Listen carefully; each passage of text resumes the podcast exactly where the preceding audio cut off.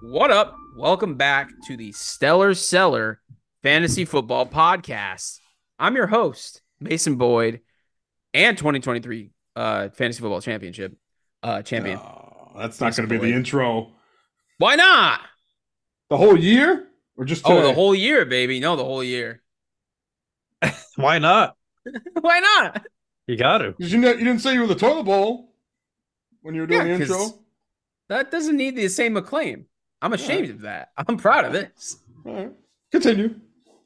Uh, joined, as always, by Glenn Innes Junior and Matthew Sousa. Hola. Guys, it's it's in the words of, uh, I think it's Puddle of Mud. It's Puddle been a while.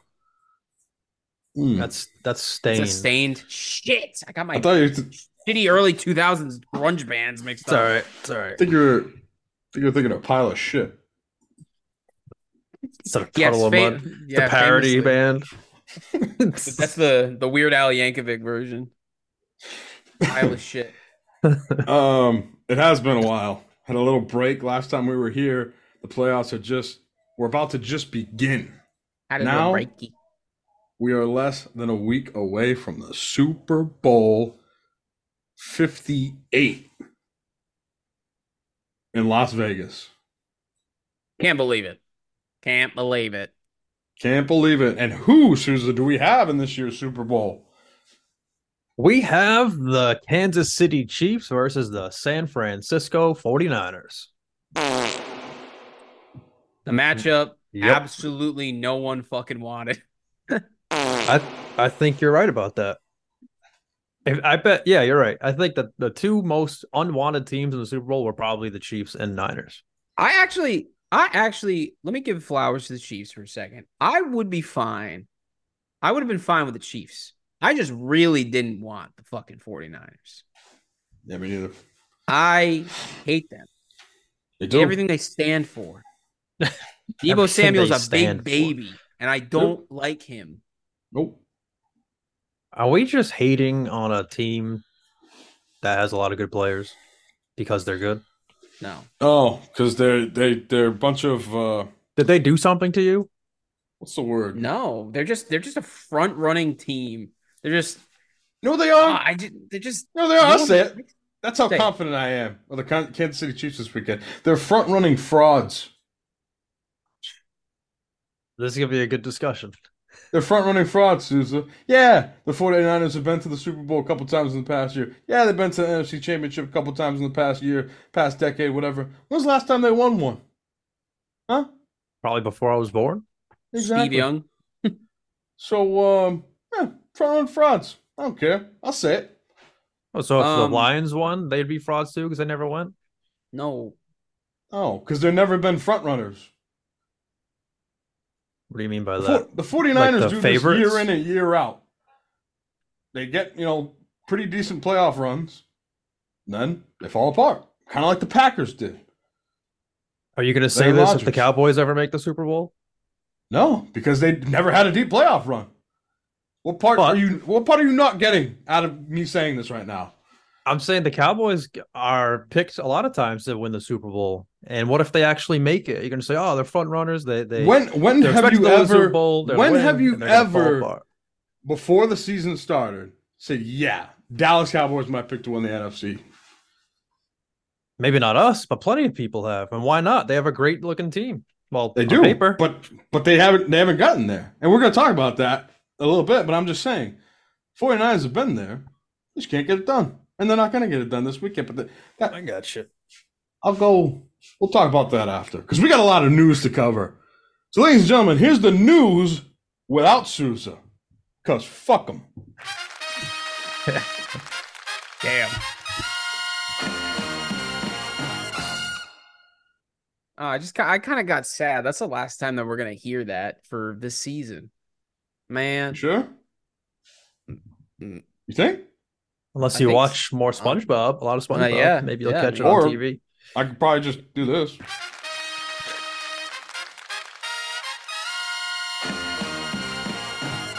The that people the, are going wild. That for was that the one. Encore. Yep. Um, so I'd like to take an opportunity here. Uh, by the way, this is the news with me, because Sousa only handles fantasy news, according to him, before the pro- the podcast. Yeah, so the I... segment's called Fantasy News with Sousa instead of just News with Sousa. I once forgot. I stop, once I stop getting sleeper updates, that's when you know. Sousa's kicked time. His feet up. He's got his little martini gr- glass on the side with the sunglasses on and his Hawaiian shirt. And he said, "It's the off season, baby. Fuck you." A uh, uh, handful of certificates in the background. Oh yeah, they're pinned up to the wall. Mom, I finished my segment. Eating fucking chow mein. Yeah.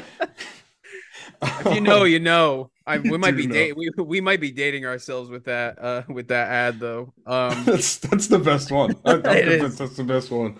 That was good. Um, so we're gonna go over some key uh, coaching decisions here, because I think that's probably the most newsworthy items. I mean, you know, you got rumors about draft and all that shit. The draft's not for another three months, actually. Oh, yeah.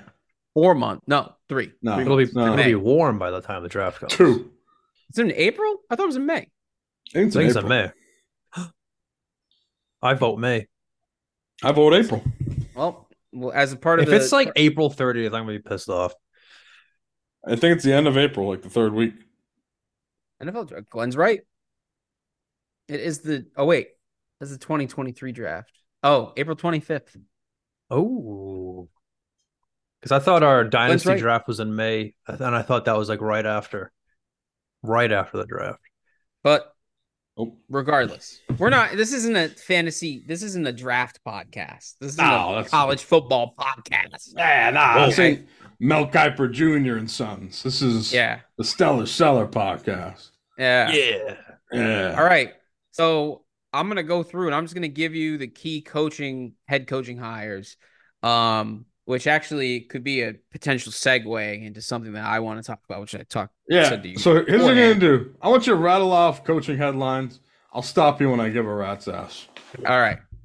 Uh, so first, we have Mike McDonald, former Ravens D C, going to the Seattle Seahawks. I believe he is now the youngest head coach in the N F L. Um, eh. Then eh. we got Jim Harbaugh mm. returning to the N F L after uh, winning the national championship with Michigan. Uh, once again, who cares? Not a college football podcast, but mm. Uh, mm. Jim Harbaugh returning as a member of the Los Angeles Chargers. Mm, this I want to pause you on. Mm. Because uh, right now I'm going to say to all the Justin Herbert lovers, here you go. Here you go. You got your head coach. You got your quarterback. You got your offense. You got, you got all the Justin Herbert believers. I here believe. You go. You believe, Sousa? Oh, I believe. All right, cool. So when the Chargers don't make the playoffs next year, I want to revisit this podcast, and uh, I want to see you know how we're hey, doing. I believe in him. The defense is a whole other problem. All right, we'll see. I mean, you know, I'm just saying. All I heard all this time, ah, one one of the excuses for Justin Herbert was the head coach and a dumbass head coach. They don't have a dumbass head coach anymore. They have a they have a national champion head coach. They have a head coach who made it to the Super Bowl in twenty twelve. And, um, yeah, they have a legitimate N F L head coach. So yes, we big. shall see. We shall see. All right. Go ahead, Mason. Next, we have Raheem Morris, uh, former Atlanta Falcon, uh, former Los Angeles Ram, D C, uh, I believe. Let me just look. Uh, yes.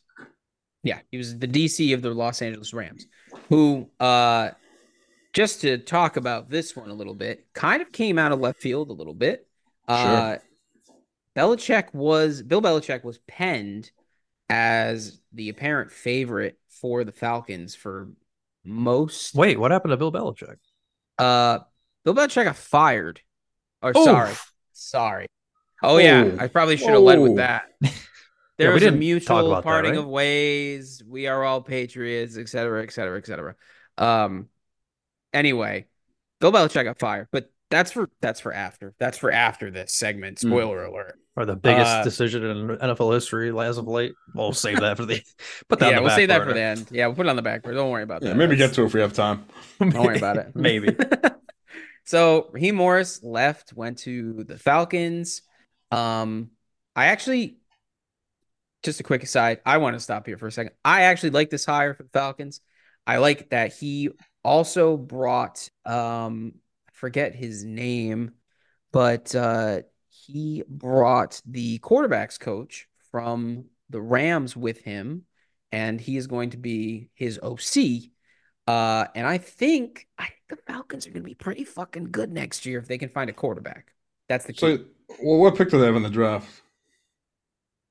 Uh, gotta be, gotta be top like a, ten. Ah, I'd say it was like a mid pick because they were borderline playoffs. I'd say like twelve or thirteen. Yeah, but the Vikings were borderline playoffs and they were at eleven. And I think the Falcons had a worse record than they did. Maybe. We'll see.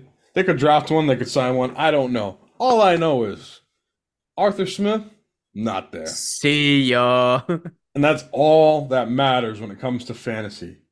Because you could hire Billy off the fucking street, put a headset on him, and even he would know to get the ball to your playmakers like Bijan Robinson, Kyle Pitts, Drake London, not Jonnu Smith. But so, we have to get the ball to Tyler Algier. He has been a Russian efficiency. I don't give a fuck. Actually, no. I like Tyler Algier. Dude. I like Tyler Algier a lot. But it just it doesn't make sense. It does not make sense. Now, wow. we hope. I mean, like I said, it can't get any worse than Arthur Smith. This is the answer to all of our fantasy problems when it comes to the Atlanta Falcons. Fingers crossed. I mean, it's actually, when you think about it, kind of insane.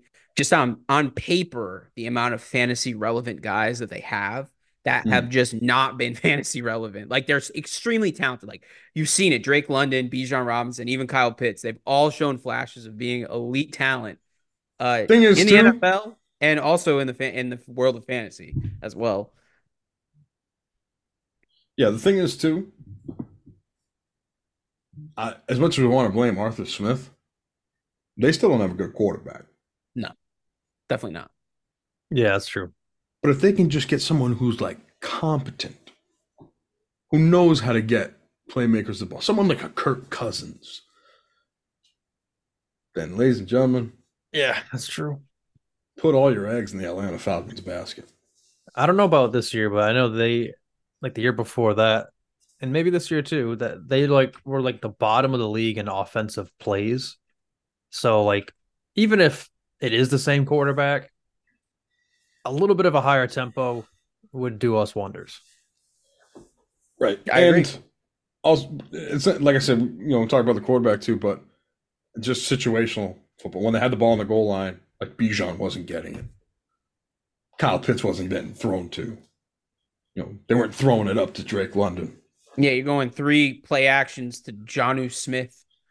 So, okay. I, I, Great. Love it. I don't know. But yeah. We'll see. All right. Go ahead.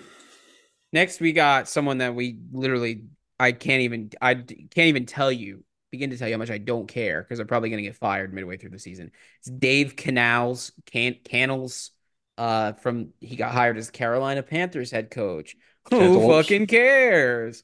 Oh, this article has someone at five, but we're going to talk about them at the end. Uh, Tennessee Titans hired Brian Callahan after Mike Vrabel got fired. What the fuck? Damn. I think they just wanted to move on from Vrabel, but Callahan was the O C from um, Cincinnati. Right. I do remember that. That is true. Um, so that will be interesting. Will Levis showed a little something, a little something last year. He looked okay sometimes. Uh, this one... You know, Dan Snyder might not be the owner of the Washington Commanders anymore, but my God, do they love mediocrity still without him at the helm? Because Dan Quinn is the head coach of the Washington Commanders. Don't mm. understand that one. Um, so they, uh, the Commanders brought in the guy who was the G M of the Golden State Warriors during their dynasty run in basketball. Oh, okay. And they wanted so, to. Does Sam Howell know how to shoot a spot up three pointer? No, no, I don't think he does. Okay. But I think this guy's going to find someone who knows how to do that. And just, um, I'm just picturing – I'm sorry, this is so stupid. But in my head, I'm just picturing, like, Steph Curry as a quarterback, but in his normal jersey. And just being, he goes, huh, and then there. He just takes the ball and just goes just, like over the over the O-line. He just shoots it like a basketball. I'm picturing the G M at, like, a local college basketball game and somebody going up to him asking, yo, what are you doing here? Oh, I'm scouting talent for the Washington Commanders. You know, so, um, yeah, they hired Dan Quinn. Dan Quinn, obviously the defensive coordinator for the Dallas Cowboys over the past few seasons. Uh, during his time there, the Cowboys have led the league in takeaways um, all three seasons, I believe. So maybe not this year, but I think the past two years. Um, Dan Quinn, obviously former head coach of the Atlanta Falcons, known for the Super Bowl choke, twenty-eight to three. I mean, you got to start That's... somewhere. I, I don't mind Dan Quinn as a coordinator, as a head coach. Didn't really show me anything special in Atlanta. They were competitive for a few seasons, made it to that Super Bowl run, produced M V P Matt Ryan, um, and were literally a quarter away from winning a Super Bowl, and then had the biggest meltdown of all time. So Dan can coach, but uh, and honestly, I like the Commanders roster. Like, they have playmakers, and they got guys who can ball and have some potential of doing so. They just need to figure it out, and hopefully Dan Quinn can get these guys going, and uh, we'll see what happens. I don't know. Yeah, I mean, all right. So next, we got one that kind Hold of. Hold on, I gotta is, say something. What? About you gotta what? Say. What, what, what? What you guys say? What's up with all these defensive coordinators being head coaches? Does that mean anything? Yeah, because the Washington Commanders had the thirty-second ranked defense. Uh, I think you. I think that was the third one you mentioned. New coach that was a defensive coordinator. Yeah, I still think it's stupid, if I'm being honest with you. I think it's dumb, personally. What do you mean? We've talked about this, and this is why I wanted the Patriots. Well, hold on. Let's just let me hold that thought. Hold that hold that thought for one I'm second. I'm holding it. Antonio Pierce got hired full-time. He's not the interim head coach anymore for the Raiders. He is now the official head coach of the Raiders. Good for him. Yeah. Fuck you, though. I rem- I realized since recording that he was on the two thousand seven or two thousand eleven Giants team that stopped the Patriots from winning. So, congrats on the job, but fuck you. You know um, him and Paul Pierce are cousins? No, they're not. No shot. Yeah, they look. Look yeah, at their faces. Um, next, next, you're gonna tell me that Nick Elodian created Nickelodeon. So. Yeah, that Rafael Furcal is cousins with David Ortiz. uh, so I just looked it up. First thing that comes up when you type in Antonio Pierce and Paul Pierce is Antonio Pierce looks and sounds like Paul Pierce. Are they related? Gotta be. This is a comment from X dot com. Are they related? Gotta be. Yeah, that, that was my. That's, that's proof enough for me. That was my evidence for uh, Chris Hansen and Scott Hansen. But they're not related. They're actually spelt last names a little differently, even though they look the same, sound similar. All right. Well, yeah. Another, anyway. another guy says, this is on X dot com too. Is Antonio Pierce related to Paul Pierce? two hundred eighty-six views, one like. Then one guy responded and said, "I was thinking the same thing." So, I mean, if that doesn't no, that's confirm... that's it. Can a simple Google search figure this out? It doesn't say anything. I oh my god. Oh, Celtic Strong right here. Forum. August fourth, two thousand nine. Antonio and Paul Pierce could be brothers. Um, could be. What is this shit? Oh, my God. All right. What's going on hey. with Antonio Pierce, Mason? Uh, no, that's that's it. He's the head coach. He's now. Paul and Pierce's the, cousin. Yeah, he's and he's Paul, Paul Pierce's cousin. Of what team? The Raiders. The Raiders. The Raiders. All right. And then last but not least, the New England Patriots have hired Jerod Mayo as their new head coach. Um, and if you've now, now this is where this is where the news, the news ends. Okay, news is over. I am I to this offseason to, to this point in the offseason, I want to absolutely stick needles in my eyeballs every time I, I think about my, the impending season next year being a Patriots fan. This last season was not great. Okay, Belichick obviously had a quote-unquote mutual parting of ways. He got fired, whatever, right? And I was thinking, great. Organizational reset, er, record scratch. Not so fast there, Chief. Uh, guess, guess what? Jerod Mayo, who was the defensive coordinator, or not technically the defensive coordinator, I don't fucking know. Belichick didn't like giving people titles because it it hurt his inferiority complex or, or his superiority complex or whatever. It's always opponents didn't know who was coaching what. No, it's because he's a dumbass and he probably he because he's got a plan, bro. Yeah, never let him know your next. Keep move. him guessing, man. But regardless, Jerod Mayo is the head coach, right? And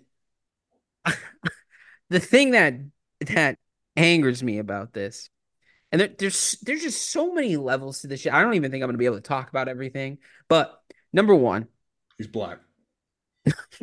First and foremost. Hey, side note, did you, did you hear the up. press conference when, when they were talking about that? That got me so good, dude. Holy shit. After that huge build-up, like, here we go. Number one, he's black. No, that's not this what I was going to say. So. Yeah. Okay, anyway. Number one. It's not an organizational reset. You are taking someone and moving them to a head coaching position, which, yeah. come to find out, was agreed upon four years ago in his contract that he signed. Isn't that crazy? And no, look, this was going to happen no matter what. Now look. Oh, my God. This is not an indictment on Jerod Mayo, because from what you hear around the league, Jerod Mayo is ready to be the next guy. He had interviews last in the previous offseason with uh with the Panthers. Um, you know what I mean? So like, and not that that's anything to really write home about. They're the fucking Panthers, but still, he's getting interest from other other places. He opted to stay here because he knew that he was the heir apparent when Belichick eventually went out the door. So I don't fault Jerod Mayo in this situation, and I think that he could perfectly very well be a, a decent head coach. Right. But the problem is optically that you don't even take the time to go out and interview other coaching candidates. I don't care if you are dead set on hiring Jerod Mayo, at least yeah. optically, because the Crafts fucking love P R. They love it. Now, remember, you guys used to be like, oh, you don't really shit on the Crafts. Well, guess what? Belichick's gone. So if anything in the organization is wrong now, it falls squarely on the shoulders of the Crafts. And that's the bottom line. They don't have a fall guy anymore. It's their fault for whatever happens now to the end of the time that they have ownership of the team. It's on them. We were talking about this at the end of the last episode. How I said the Crafts have gotten away with murder because they just completely wipe their hands clean with anything that goes bad in this organization. You know, something's wrong with the team. Ah, it's Belichick's fault. You know, oh, the, Brady left. Oh, it's because Belichick wanted him out the door. Robert Kraft tried to get him to stay, but you think if if if it was up to Bob Kraft and like he actually put his foot down like an owner could or should, Brady would have still been on the team. If he had to pick between Belichick and Tom Brady, I think he would pick Brady. It's because he's a cheap fuck. Yeah. No one ever talks about that. The Patriots have been in the bottom third of the league in spending for like ten straight years. Okay? And that can get you so far when you have the greatest quarterback and the greatest head coach of all time. It's not going to work when you have Jerod Mayo at the helm. No offense to Jerod Mayo, but now, and this leads me to my next point. I was under the assumption that, you know, okay, not a full organizational reset. Jerod Mayo is going to be the head coach, but at least you can bring in a new G M, a new offensive coordinator, new defensive coordinator, new coaching staff, right? Wrong. Again, apparently the person who's going to be the G M is already someone who's been in the organization for a while, Elliot Wolf. He's been in the organization. He's familiar to the crafts, okay?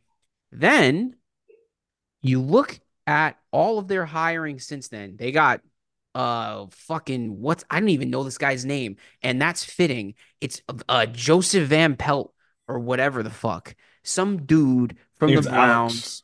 Whatever. Van Pelt is his name. I know that. Does not move the needle whatsoever. I don't give a fuck, okay? Another older guy who got fired from Cleveland, so someone else is paying his salary. Oh, and who did they sign? Oh, who did they sign as an assistant head coach? Ben McAdoo. You remember that fucking idiot? That guy who can't even show his face in Manhattan because he tanked Eli Manning's career so bad he ruined his Iron Man streak, so everybody ran him out of town with pitchforks and, and torches. Oh, yeah, let's let's bring that guy. Let's bring that guy. It makes no fucking sense, man. Oh, unless you look at it from the lens of, oh, wait, hold on. What do those two those two guys got fired? Patricia and Judge got hired. They were fired too. Oh, other teams were paying their salary. So they got them cheap. Cheap. That's the fucking word here, cheap. And that's that's what angers me. You are a fucking billionaire. The Patriots organization has exponentially grown. It has ballooned in value since you bought the team back in the nineties. Spend the money, you old fuck. That shit pisses me off so hey, much.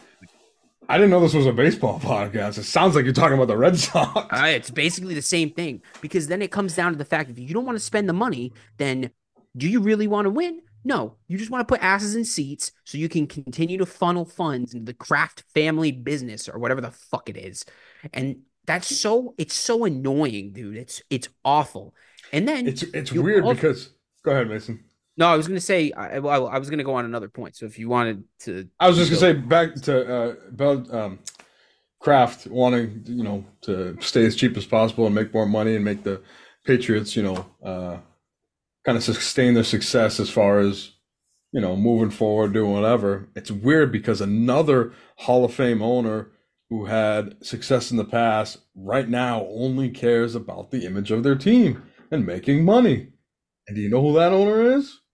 Jerry Jones? Jerry Jones. So I don't know. I don't know if Bob Kraft wants to follow in Jerry's footsteps, but I'll tell you what, he's got twenty-seven years of it to lead up to. So it could. It could happen. But um, so, go back to the point that you were going on.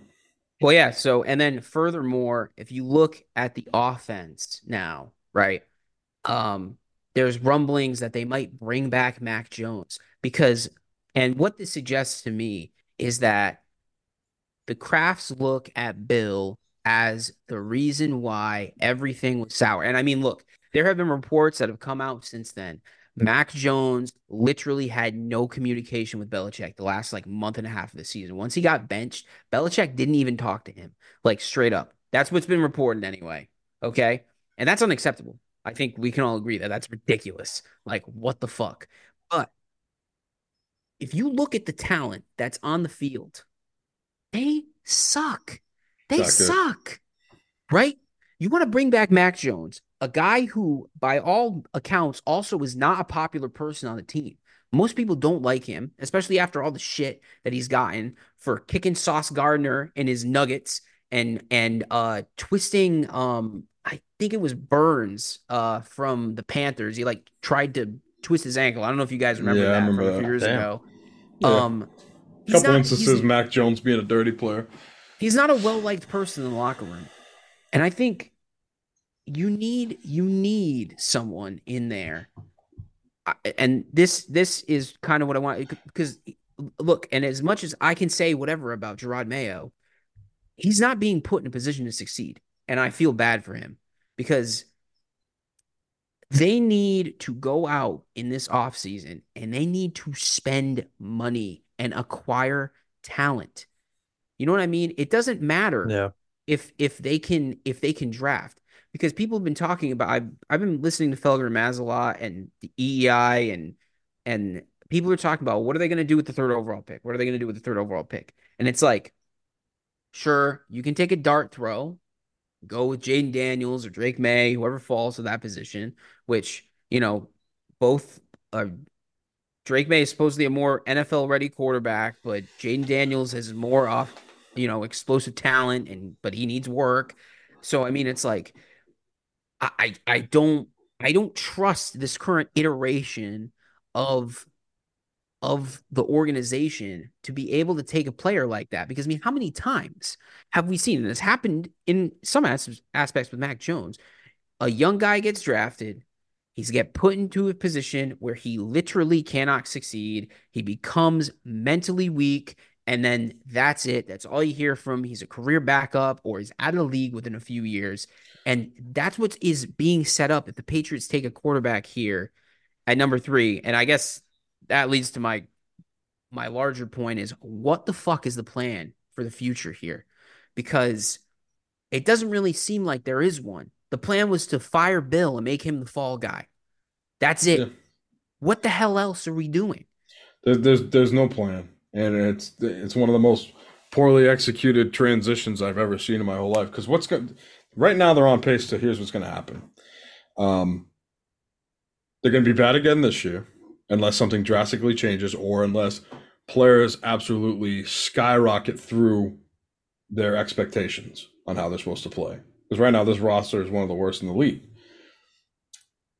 Next year, say they get another low draft pick, that's fine. You're still in a rebuilding process for at least two to three seasons. And if you don't see any success or any trends towards something progressive, now you set your franchise back three seasons to do a complete rebuild. Because what's the answer if this doesn't work in three seasons, say with Jerod Mayo? Do you continue with Mayo and just try to get more pieces? Do you fire Mayo? Do you get an actual G M, somebody who's not involved with the Kraft family? I feel like you're just you're just pushing shit under the under the blankets and under the rug, and hoping that you're going to strike gold again like you did with Tom Brady and Bill Belichick, and that's not going to happen, because that is a generational thing. That's a once in a lifetime thing. They've basically become complacent. Exactly, and it's, and it's and it's different for teams who have a bad year, who had success in the past, to sign a free agent here, draft a guy here, boom, he hits, boom, we're back in the playoffs, this is what we're doing. The Patriots don't have that roster.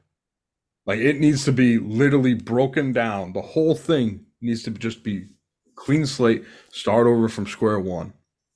Like you said before, Mason, Jerod Mayo could be a great coach, but he's not put in a succession, position to succeed right now. Um, it's not like it's not like the San Francisco forty-niners, to where you maybe have a, a down year and then you get lucky with a quarterback like Brock Purdy. It's not like how the Dallas Cowboys were when Tony Romo got hurt and they had a really bad year and they drafted Ezekiel Elliott and struck gold with the franchise quarterback of Dak Prescott and were the number one seed the next year because they had that talent on the roster. Like, these guys aren't good. It's not like the Kansas City Chiefs, who had made the playoffs with Andy Reid and Alex Smith and had Tyreek Hill, Travis Kelce, and then were able to groom Patrick Mahomes for a season before giving him the reins and now creating a dynasty. This team isn't built like that, and it needs something needs to change.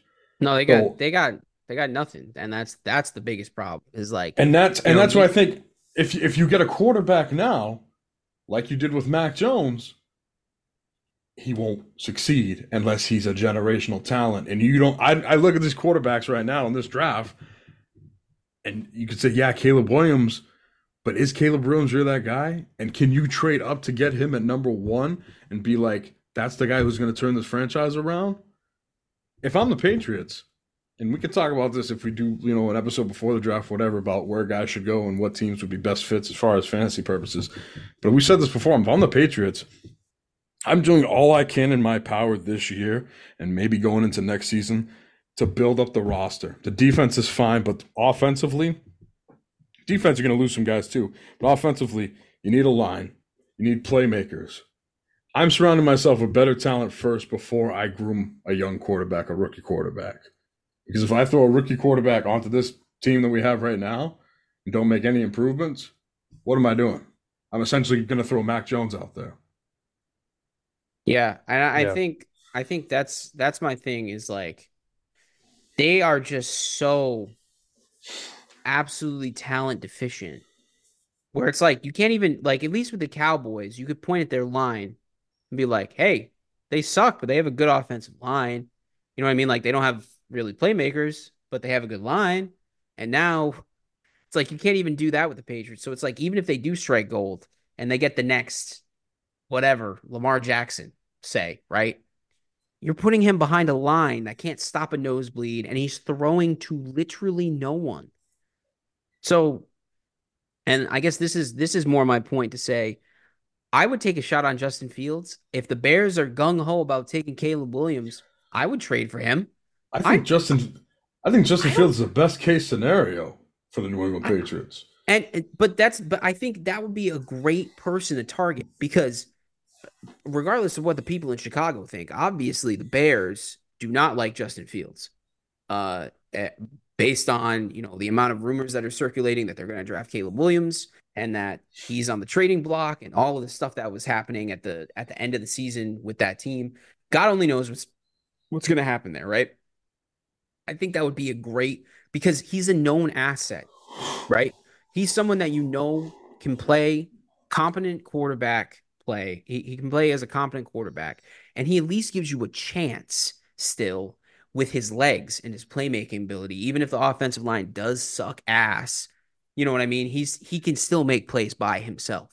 And I'm not saying that that's, that's a way to live, but, you know, in that situation, you trade for Justin Fields, you know, I don't know, go sign T. Higgins. But not, not only we talk about those things with Justin Fields, he's an exciting player in the league to watch when he's yeah. doing his thing. He's an attraction. He's somebody that fans will want to go to games to watch.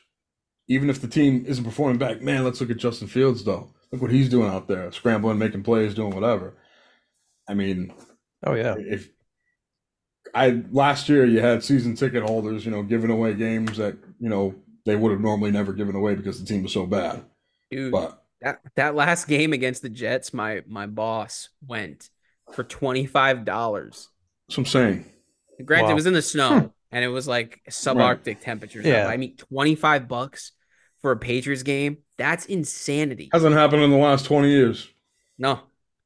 Um, and I mean, like, look, the people are like postulating, like, apparently Colin Cowherd today was talking about how supposedly the Vikings, and I don't know if this is indicative of the fact that they're definitely not going to sign back Kirk Cousins. I mean, he's asking for an insane amount of money, uh, for. for his next contract. Um, so people think that he might be out and that the Vikings might be looking to move up in the draft. Yep. Colin Cowherd, just, I think, as an uh, extension of a thought exercise, and I, li- I like to get your guys' thoughts on this. Um, he said, Vikings go to the Patriots. They say, we'll give you Justin Jefferson, this year's, their, their pick this year, which is the eleventh pick, and we'll give you a first rounder for next year. Would you do that deal?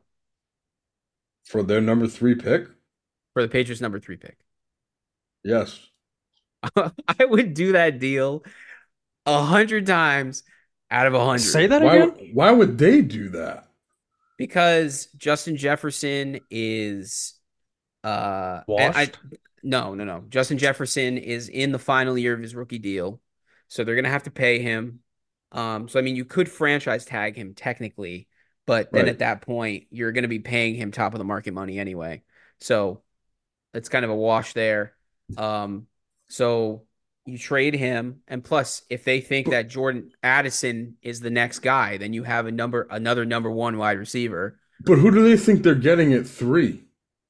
Like, Either think... Jaden Daniels or Drake May. But is that worth it to sell off that kind of haul is what I'm saying? I don't think so. I mean, I don't. Look, I personally don't think so. It was just something that was postulated today. Right. I, I think that that would be crazy, right? I think Justin Jefferson ne- up ne- next year pick too. Nah, that's that's but, crazy. But if you if you look at similar deals, like when the Dolph when when the 49ers traded up to get Trey Lance, they yeah. gave the Dolphins like three first round picks and like three second round picks. So yeah, like that, that ended up with uh, them getting Tyreek Hill too. And yeah. um, la- even last year with Carolina to get uh, Bryce Young. Yeah. They traded their pick next year, and look what the Bears have. So, I mean, I don't think that it's terribly out. I guess it, it depends on how much Justin Jefferson's valued as an asset, because personally, but and and this is the key too, is as long as you're going to pay him, I don't give a fuck. Pay him. Pay him whatever he wants. Give him the keys to Gillette Stadium. I don't give saying. a shit. You know what I'm saying? But I think but, that's... But I, I, don't, I don't understand why Minnesota wouldn't want to pay him. I get Jordan Addison coming up and whatever, but it's Justin Jefferson. You know, he's, he's yeah. top two in the league, and he's not two. You know what I mean? yeah. yeah. I Look, I mean, I agree. I think that if Minnesota did a deal like that, that would be crazy. Um, but it was just, it was just, you know, something that he threw out there today. I just wanted to get your guys' thoughts on it, because I was like, I mean, I'll yeah, take it. Uh, yes, please. I'll take it, but there's no chance. Yeah. I was like, but who yes, knows? Please. But then, and then, but then, but then, before. but here, here you are. If you do take that deal, Mason, you're then, like you said, with Justin Jefferson's contract coming up, are they going to pay him? Well, when's the last? The when's the last time they extended a wide receiver? You know, like big money like that. Big money, never, never, never. I would think but if I mean, they accepted that trade, they'd they'd be willing to do that. That's I was going to say, if I think so if, too. But if they did that and they didn't, ex- if they didn't extend him, Robert Kraft would be dragged through the streets of New England. Well, it, it's different. Sure. Be- it's different because of the Patriots situation. If if the Vikings offered that to a team like Dallas or whatever, Jefferson could be like a one year rental to get them over the hump. Yeah, you know, but the Patriots aren't even close to the playoffs.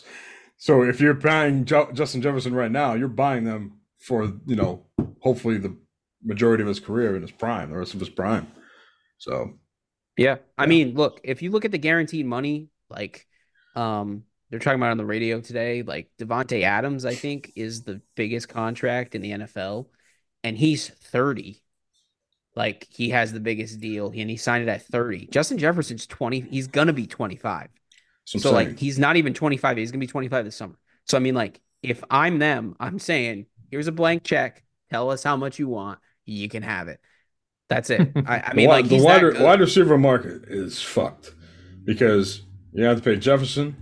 Uh, Bengals are going to have to pay Chase. Um...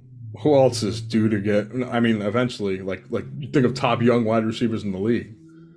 Like, well, I think it'll be interesting to see what happens with with T. Higgins this offseason, because I don't. I think T. Higgins is good.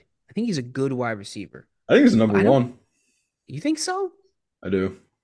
Ah, see, I, I, think, I think I think I think I think the biggest issue with yeah, him is just his health, and I think you know best ability is availability.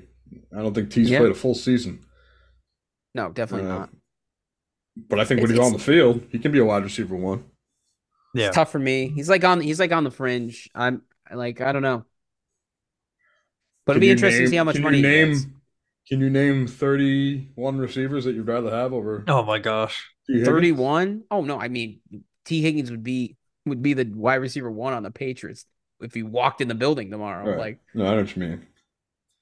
But I, I don't want I wouldn't say like I'm talking like elite wide receiver, because that's the thing is like well he's that's the, the best thing. There's, wide receiver no, on this market, right? So he's gonna get paid, right. But it's the question of like kind of like a few years back where Nelson Aguilar was the best fucking wide receiver on the market, and the Patriots stupidly Gross. paid him a shit yeah, ton of money, right? You know, no, there, so there's, I there's think, different like, levels to this. I don't think T is elite, but I think he, I think he's a he's a good wide receiver. I say he's like he's like from. Like the ten to fifteen range of like top. You know what I'm saying? That's pretty generous. I was going to say fifteen to twenty. I would have to think about it more, but I, yeah, I mean, just off the top of my head, I can, I can think of quite a few guys I'd probably rather have over him. Like but... top twenty receiver. You mean you're saying? Yeah, yeah I think he's, yeah. but he's like, he's like definitely tore. He's definitely in the ten to twenty range, not in the top ten for sure. Yeah. I mean, guys that you want to pay, you got to factor in, too, like, age. And, I mean, if you're not counting, like, the older guys, like Cooper Kupp, Devontae Adams, you know. That's true. But, but um, in summary, that was actually um yeah. So that was actually one of the questions for Mason was uh, how do you feel about the dog shit Patriots hires? So I think you did a good job answering that. Yeah, yeah. I didn't even I didn't even know the I didn't even know the question. Um, so it's, yeah, it's something uh, to behold when you when you're passionate and arguing about something. It's yeah. in summation. Oh, I've been I've been stewing on these points for quite a few weeks while we've been while we've been away. I've been like been like in the shower, like arguing, with my writing down notes, bottles. Like what you're gonna for your presentation. Yeah, but uh, in summation, um, Patriots fan, being a Patriots fan, the outlook is bleak, and that's why I uh, when when I say that I support players on other like I like Josh Allen, I'm just saying that I like watching like. I like Patrick Mahomes. I'm not one of these boo-boo-ass Patriots fans who's like, he's coming for Tom Brady's legacy. He is. I don't care. If he's good, I want to watch. Like, I want to watch good football. Like, I don't I don't give a fuck. I don't care about all that shit. That's like for so you're, so radio. You're a, big, you're a big LeBron guy, too? Well, that's different. I don't, I just think LeBron's a dickhead. That's different. I think LeBron's an asshole. Is he so, the greatest basketball player of all time? Yeah, probably. But that doesn't mean I have to. I begrudgingly admit probably. that. Probably. I never watched Jordan play. I can't speak to that. But no, I mean, I got I got to give him their props, you know. And but yeah. that's the thing. It's like the Patriots sucks. When I say, "Oh, I like this guy," in another team, I can't have Craig up my ass going, "You're a traitor. You like the Bills." It's well, like, yes, the Bills are fun to watch. Yeah, but that's like me saying I like like Jalen Hurts is fun to watch. Yeah. I like A J Brown, but I'm not going to go out and say, yeah, man, I'm rooting for the Eagles. Can't do it. You would have rooted for the Eagles against the forty-niners. No, I didn't no. last year. I didn't last year. What? I didn't last year. Oh, my God, dude. Bro, I, I rooted for the Patriots against the Eagles in the Super Bowl. I will That's root... how much I don't like the Eagles. That is true. That is true. Except the forty-niners. Because you rooted for them, they lost. Yeah, they let me down. Like a bunch of bums. Like the forty-niners no, would be cool if, if they could just if they could just boot Deebo Samuel off the team, and I I just had like a redacted sign over Brock Purdy. So like the play starts right when the receiver catches the ball. That's when that's when the play starts. If that if Nick, that could happen, I would. Nick Bosa, get rid of him too. That racist. Oh yeah, yeah, he's yeah, he's a little racist. They, we don't need him. We don't need him there. Um. All right, let, let's uh let's recap these playoffs here. We'll, we'll kind of go a little rapid fire. I just want your thoughts from each and every single game. Yeah, Wildcard weekend, if you guys remember, started a couple weekends ago. And the first game was the Texans and the Browns, where the Texans handled business at home. Yes, they did. one take, one takeaway from that game. What do you guys think? C J Stroud, that dude. Is he? Yeah, I'm. I'm. Ex- I'm excited for C J Stroud's career. I that am was a too. good. That was a very impressive rookie year, and I'm very proud of him. I think he's gonna but be I, someone that I'm gonna be excited to watch. I think a bigger takeaway was um, January Joe threw the game away. Oh, that too. And uh, sixes. Nico Collins. Yeah, watch out in the draft, next year's draft. You, you oh, might fantasy? want to keep an eye on him. Yeah. Oh, yeah. Yep. I, I, that's a good take. As too. much as that name doesn't sound great to me, he's no. been freaking nasty. He was a, he was a silent team. silent dog this silent year. Silent but deadly. Yeah, I could Craig be a said, stellar seller Craig award. Said, Craig said Glenn's not going to buy an Eagles shirt. Yeah, like the Bills shirt. Craig, suck my balls. I don't is, that, is that a Jet sweatshirt? No, it's Nike. um, it's a vintage shirt. No one shit on me for a Raiders shirt. I've had my Raiders shirt for years. That's because like, you can get. Dude, you don't have nah, your Raiders shirt. I thought you were just supporting, you know, West Coast. Yeah, right. N W A. You know, I still can't watch that movie. It gives me P T S D. All right, all right. Um. Anyways, um, yeah, the following game. After uh, Texans Browns was one of the coldest games ever in Arrowhead when the Miami Dolphins played the Chiefs on Peacock. Yeah, freaking streaming takeover on that one. Um, oh, what's the problem? You don't got Peacock? I don't, but I'm just getting annoyed with the streaming services, the streaming wars. Uh, but that's a whole other topic. for a show we're not going to do. We've only just begun. I know. I know. Every time someone says that, I always think of Chubbs. R I P Chubbs. Yeah, rip Chubbs, man. That Dude. sucks. We've only, We've only just, just begun. Um, that game, the Chiefs. Shut up, Happy. so Sorry, when we, ahead. so when we had our other podcast, I picked the Dolphins. Yeah. But when I Dumb. learned about the weather, negative twenty and snow, I was like, Chiefs all the way. The so Dolphins the- are the biggest. Like they need. They're they're. They can beat anybody, but they need everything to be perfect. I'm talking a nice seventy-five degrees, sun's so let me get, out, let me Goldilocks perfect, team. perfect field. Let me get then this they straight. Can run house. But so before you heard the weather was going to be like that, what did you think the weather in a night game in Kansas City at Arrowhead was? I wasn't be thinking. Okay, in I January. wasn't thinking. Well, I mean, in right. Sousa's defense, it also was like one of the top five coldest games in the history of the N F L. I'm pretty sure. So it might as well have been on in, a, in Antarctica. They should do that sometime. Can't. I mean, can't they have there. a game in Brazil. Like, I might as well yeah, have one in right. Antarctica. Why not? The dirt and dung game. Anyways, what did we learn from that game? That uh, if you even throw any type of adversity to the Dolphins, they're going to crumble. Fold not, like a cheap suit. Tua, not that guy. No. Unfortunately. And I didn't even think that the... and I, oh, huh. I will get to this, I guess, for the Super Bowl take about the Chiefs, but I do have something to say about this game regarding them. I'll I'll save it for the end. I'll save All it. right. Um, moving on to Sunday. I believe the first game on Sunday, Wild Card Weekend, was um, the Eagles, Packers, Cowboys, Bucks.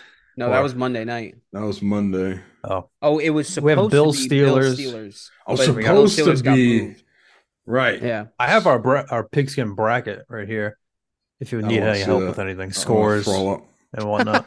All right, so yeah, I guess same. the first game on Sunday was technically. Uh, The Green Bay Packers going to Dallas Cowboys. Uh-oh. And um,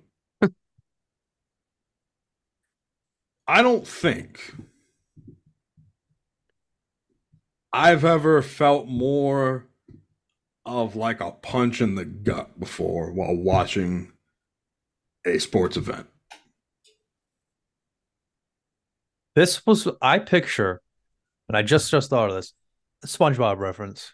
When the jellyfishing episode, Patrick and SpongeBob take Squidward jellyfishing, and they're so happy, they're encouraging him, encouraging him to go after the giant jellyfish, and like, yeah, Squidward, you got it, yeah, so excited, and then they just watch him get obliterated, and their faces just go from happy to like drastic or, or whatever, astonished, soul ripped out of them. That's what I picture happened to you that week, that game. Um, is that? Something similar. They had every, every every chance to win that game. Like this is this is their this is their playoffs right here. Listen, I I'll walk you pick them to win. God damn I'll walk it. you I'll walk you through it. Okay, it was my experience. Um, that Sunday afternoon, Sunday evening, I'm actually supposed to meet work friends for some drinks and dinner. But I'm thinking, oh shit, it's the same time as the Cowboys game.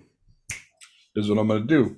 I'm going to go to the place that we're supposed to meet up at. We weren't supposed to meet till six. I'm going to go there for about four, grab some drinks, watch like the first half of the game, finish the game there, and then we'll be good.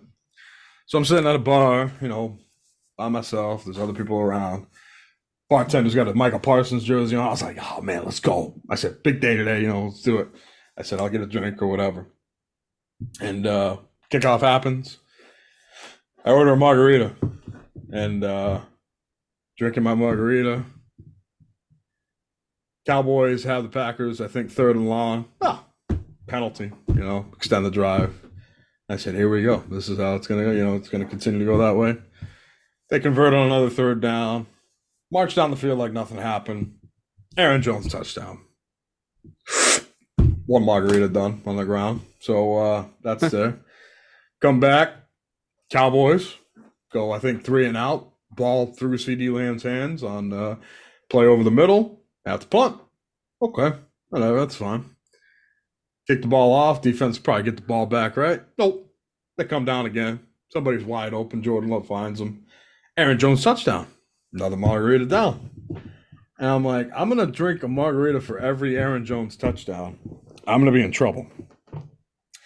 So it gets to the point where the Packers have now taken a twenty to nothing lead. And everybody's saying, what the fuck's going on? My phone's blowing up. Glenn, what's happening? Oh, my God. I, I got three different group, I got three different group chats texting me saying, what's happening? What's going on? And here I am, you know, trying to enjoy my beverages, trying to watch the game, trying to not, you know, trying to be positive, trying to be like my blood type, you know. I'm trying to rationalize this and say, okay, it's twenty to nothing. I said, we get the ball back at half. All we got to do is come down, get a touchdown, get the ball back at half, score again, one score again, right back in. I said, this isn't out of reach. So I don't know if I went to take a drink from my margarita or I answered somebody's text. And um, I'm looking down. I look back up. And Darnell Savage is going the other way about sixty yards with the football from a Dak uh, Prescott interception. And I Good said, God. oh, oh, this this is over. this is, I said, they're up now. It's going to be, I think it was twenty-eight nothing because I think they went for two.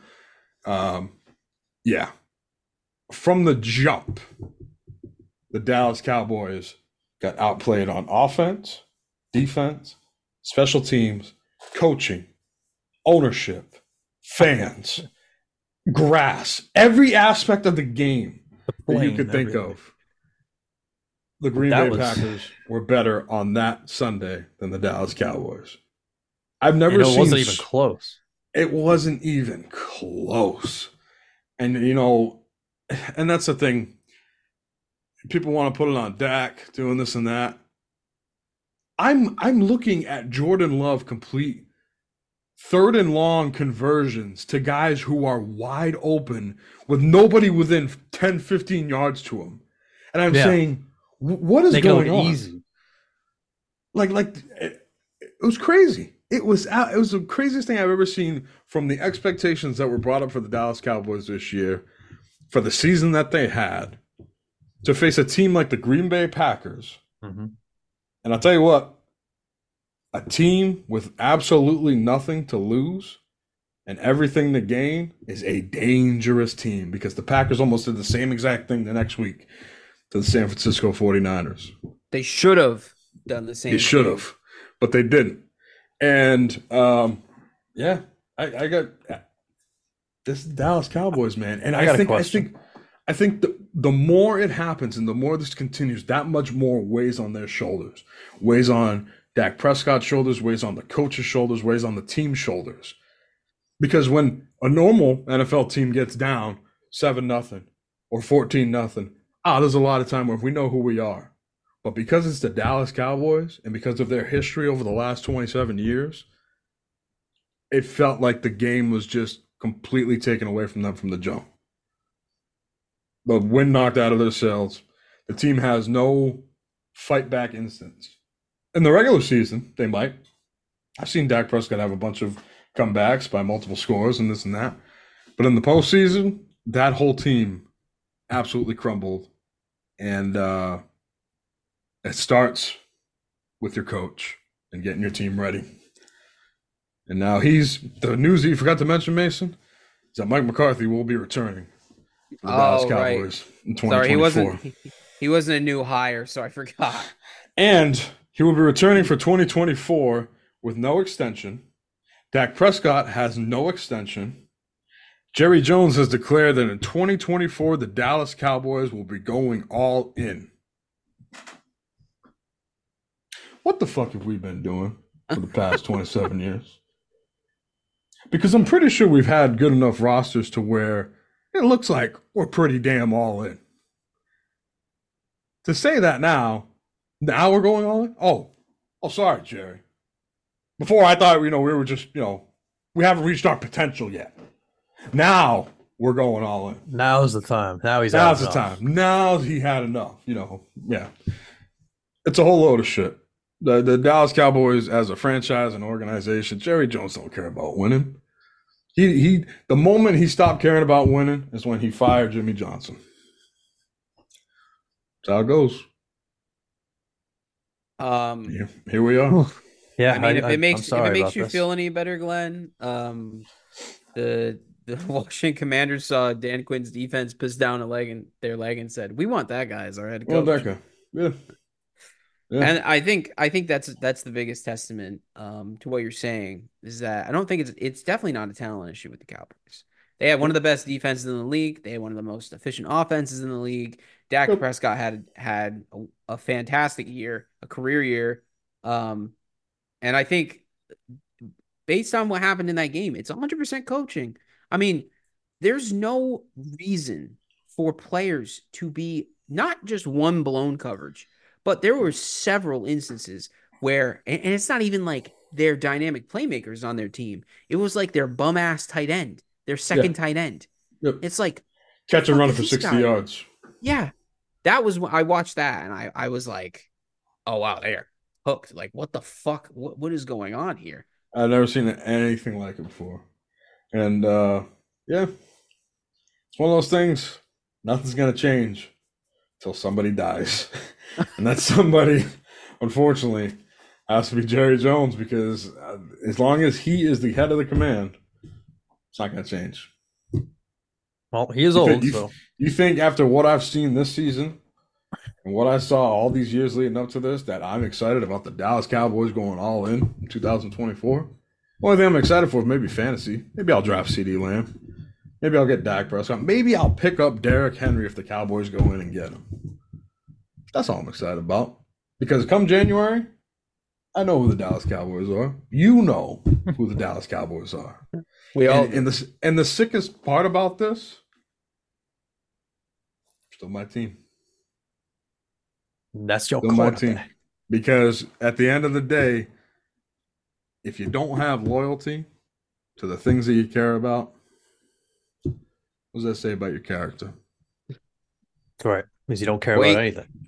We missed, we missed the, or we actually this game might have been on after. When was the Rams and the Lions on? That was after. That was later that night. And by that point, all the margaritas were gone. Tequila shots were taken. I was seeing double. And I w- it did happen to see the score. And the Lions pulled off a one-point victory, right, against the Rams.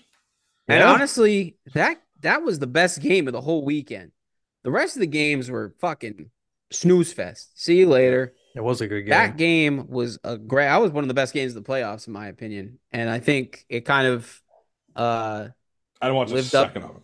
Lived up. I watched the whole thing. Actually, it was really, it was a really good game, um, and yeah, I, I was, I, I was thoroughly entertained. But obviously, I had picked the Rams because I had to root for my, my man, my boys, Puka and Kyron, but. Uh, You didn't have to. I did. Forcing you to. I, I, I forced myself, but they were close. Like said, uh, they were close. Um, ultimately, Lions pulled it out. Yeah, yeah. They did. And um, Monday, the Steelers put on a piss poor performance in Buffalo, which allowed yeah, the Buffalo Bills to advance to the divisional round. To, nothing to talk about there. And then Monday night. The Tampa Bay Buccaneers put the last nail in the coffin to the Philadelphia Eagles in one of the craziest collapses in one season I've ever seen uh, to that Eagles team. I don't I don't know what the answer is to that. That's a whole topic for another time, but holy shit. I'd like to say it made me feel bad. a little better about the Cowboys, but that is just – I don't get it. I don't get what happened to that team. Can't explain. I it. had to wager. If I had to wager, I think it's a coaching issue. I think Sirianni, which also, just like the Cowboys, don't understand why they're bringing him back.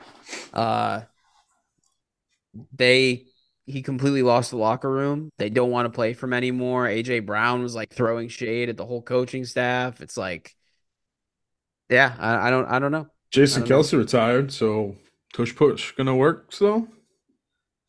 Probably not as well, but I mean, I'm sure it'll be above fifty percent. Mm. Uh, but I don't know. Is it? I mean, if it really is confirmed that that much weight is on the coaching um, element for why they sucked, then I guess why bring him back? But at the same time, he also was just at the Super Bowl. To cut him one year after that kind of seems a little harsh, a little uh, rash of a decision. It's it's a it's a and the team was doing a, so well too this year for most bro, of the season. Mike McCarthy has the most wins in a three-game span uh, for first like a head coach's first three seasons, twelve wins in each year, and he's essentially on the hot seat for twenty twenty-four. People wanted his job after losing that playoff game, and all all that matters oh, is yeah, to get done to the playoffs. So to say that about Nick Sirianni. I mean, I think that situation's actually worse. Because... But I think also you look at the Eagles, I think their record wasn't indicative of how they were playing. No. They had a lot of close games against teams that should not have been yeah, close. That's like true. Early in this, they were ten and one. They the Patriots gave them a game in the week one. And obviously, knowing what we know now about how the Patriots season ended up panning out, that is a game they should have won, won rather handedly. You know, um, there's there was a report that like Jalen Hurts and the offense were like changing plays that were like guided to them or something like last minute. I think that Seattle game where Jalen Hurts ended up throwing the interception, like that yeah. wasn't a called play by the coach. Oh man, yep. that would, they they like took it upon themselves to do something different, which led to that result. And the players aided, I guess, but I crazy. Yeah, wild. Yeah, I can't. Um, moving on to the divisional round. The following Saturday, played first. We had the Texans and the Ravens. And yeah, Ravens handled that game. The lights yeah. were just too bright for the Texans. But hey, man, I, I give them so much credit. You know, it was they a close game there up till half. Yeah, they hung in there for. The and then I think the at halftime, Lamar kind of like chewed out the Ravens and was like, uh, we're better than this. We're actually a lot better than this. And then they proved it the second half. Um, that night was also right. Was it? The night was oh, Chiefs Packers. Bills, wasn't it? No, Packers and um, forty-niners. forty-niners. Yeah, it was um, close. Packers I came forgot close. About that one. But uh, Brock Purdy did the damn thing. And uh, it's yeah, honestly kind did. of kind of crazy that they were even that close in that game because the Packers defense isn't good. That's why it pissed me off. People were like, dude, Brock Purdy finally made a fucking game-winning touchdown drive. It's like, yeah, dude, he did it against one of the worst defenses in the league. The fact that they were even in that position and they're supposed to be this great fucking team to begin with. Give me a break. Yep. Sunday, the Tampa Bay Buccaneers and Lions had a little bit of a battle. It was a pretty good game, and the Lions prevailed, advancing to the N F C Championship. And then Sunday night, which was going to be the game of the week, the Kansas City Chiefs and the Buffalo Bills. I want to talk about this game. Now, this one is one that I feel like was one of my favorite ones, favorite games wanna, of the playoffs. I want to talk about this game, too. So, Sousa, what'd you think? Oh, man, let's see if I can remember perfectly. Uh, I remember it being a shootout yes. from the get-go, and it was great. I mean, Bills are scoring, Chiefs are scoring, Bills are scoring, answering back, and then finally someone got stopped, but then the other guy got stopped, and they both kind of struggled for a little bit, and then ultimately the Chiefs um, took the upper hand. Bills, here we go, I remember that. At least I remember how it ended. Driving to come, uh, coming back down to drive, for the game-winning touchdown or game-tying field goal. And uh, Josh Allen throws – actually, no. No, he goes Oops. for the end zone on third third down. When he had Stephon Diggs for a first down, which I saw on my T V. I didn't see the guy deep. I understand taking the shot, but he, he did it, and he missed. And all of a sudden, it was fourth down, and they fucked up. Um, I forget if there's any, like uh, – questionable decisions beyond that. I've I've won those. Honestly, yeah, maybe, I might need some. Should have cost him the game remember. and Sean McDermott his job is the fake punt in their own territory. Oh my god, I forgot oh, about that, dude. Yeah, that's right. I because that shit pissed me off so much. Dude. I don't, I don't, I don't get it. I don't, I don't get it. I mean, I, I, I get it. You know, you're doing a fake it's, punt, check them out, but in that game, that situation. They turn the ball over there in a game when it's been a shootout where your defense can't fucking stop the Chiefs. Chiefs come down to the red zone. They now have a chance to go up two scores, but Mecole Hardman fumbles it for a touchback, and the Bills get the ball back. If it wasn't for that miracle, Sorry, that was massive. That game's over if they score right there, because the Bills were, you know, they weren't coming down the field like they were before. I, I can't believe that decision. And dude, uh, I that game that game pissed me off. As you know, I am self-admittedly a Josh Allen apologist. All right, I admit that I'm biased, but the only reason why the Bills were even in that fucking game is because of Josh Allen. Yeah. Okay, Josh Allen was so fucking good in the first half. He didn't have a, sec- a good second half. I will admit that. Yet at the same time, he had Gary Sheffield, or whatever the fuck his name is, Sheffield, Sheffield drop Sorry, two Sheffield. absolute bombs, and Stephon Diggs drop a bomb. Yep. For like That's that right. would have been guaranteed touchdowns. And it's like, I remember watching E S P N the next day, and Ryan Clark was like, "When are we just going to start uh, saying why can't Josh Allen win these games?" It's like, dude, he was throwing to Trent Sherfield. Are we serious right now? And I understand. Look, he made the wrong read on that final play. Yeah. Ever. I'm, right? I'm not going to. I'm not going to discredit that read for but, the whole four quarters that he put together.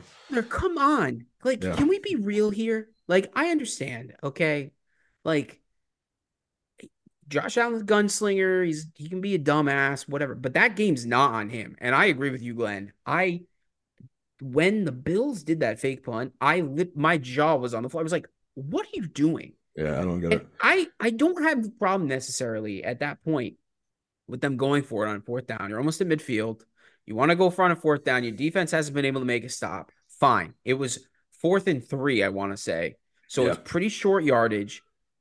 Put the ball in your best player's hands. Yeah, if you want to go for Why it. Why are you giving the ball to DeMar Hamlin? Because you want a nice storybook ending? Is oh, that what man. you want? Come on, dude. Like, that's so dumb, man. I, yeah, don't, right. I don't get it. Craig says, no, it. nobody scares me more than Josh Allen. And I, I think when it comes to facing the Kansas City Chiefs and Patrick Mahomes, there's two guys. Two guys are the only ones who – well, one of them's retired. So there's three guys. That's the third one's Tom Brady. There's two guys who can go toe-to-toe with Patrick Mahomes and actually give the Chiefs a run for their money. Number one's Josh Allen. Number two is Joe Burrow. Joe Burrow was hurt this year. That's it. In the whole league. That's it. That's, that's the only in, in, in the playoff stage. You bring back that thirteen seconds game, uh, Josh Allen was impeccable. Patrick Mahomes was impeccable. That's on the defense, Buffalo Bills. Yeah. This past game, yeah, on the defense. As as impressive as Josh Allen was, Patrick Mahomes was scoring quicker on less plays. Even more impressive. That's on the Bills' defense. I mean, they, they had to, as we, to be fair, they did have a lot of injuries, but I mean, fine. still. But to be you fair, gotta stop. You gotta get this stopped. Kansas City offense has been booty cheeks all year, and you're letting this happen to you. And and and. I talked about this before going into the playoffs. I had the sizzling hot take that the uh, the Chiefs wouldn't lose another game going towards the Super Bowl a few weeks before, but I think they lost that Raiders game. Um, yes, they did. Somewhere in there. When you get to these situations where you have that playoff experience, it's so fucking important because guys just find a way to lock it in, like a Patrick Mahomes, like a Travis Kelce. Look what Kelce's been doing on this playoff run after having a subpar, you could say, down year from Travis Kelce's yeah. standards. What yeah, he did in the no, Baltimore game. We'll talk about that too, but now he's right is, back in it, it. It, it plays it's so important. And you can see how that, that factors in against, you know, guys like like Josh Allen. I guess you could say he's been on the stage. Joe Burrow, same thing. They've been there. Lamar Jackson, he hadn't been there.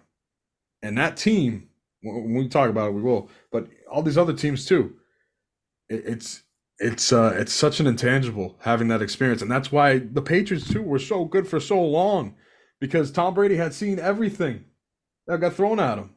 They just had the pedigree that if a team walked into Foxborough, they just pissed down their leg right. because they were just even like, in the Super Bowl, you have Pete yeah. Carroll with Marshawn Lynch at the two-yard line, and you're psyching yourself out because you know that's Bill Belichick and the New England Patriots and that defense. It's Bill Belichick's X factor. When you're up twenty-eight to three in the fourth quarter, you're saying, "God, we still got to keep piling on. We need to throw the ball."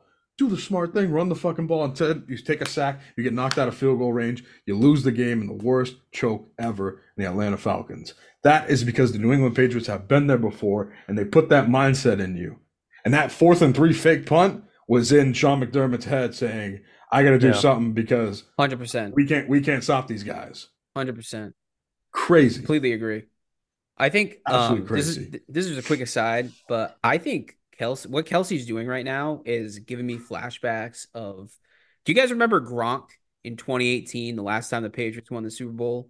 Yeah. He was ass all season. He was terrible for, for Gronk standards. You know what I mean? Like he was, he was bad. He was, yeah. he was not good, but in the playoffs, he was nails. And he, in the Super Bowl, he was nails. He did the same thing with good. the Buccaneers. Yeah. Yeah. All right. So yeah. I, I, I'm telling you, these these great players, they find a way to show up in big moments, and uh, Chiefs are going to continue to do that. And, and and you know, as long as they have Patrick Mahomes, as Travis Kelce stays, and these other guys get more familiar with the Chiefs on defense too. Um, so where where where do we leave off? Chiefs Bills. So now we move to Championship Sunday, where we have the Chiefs and the Ravens. Hmm. And I I have never seen uh, a, a, a more forceful stream of piss run down someone's leg. Yeah, these games I remember the most. Yeah, that was putrid, putrid.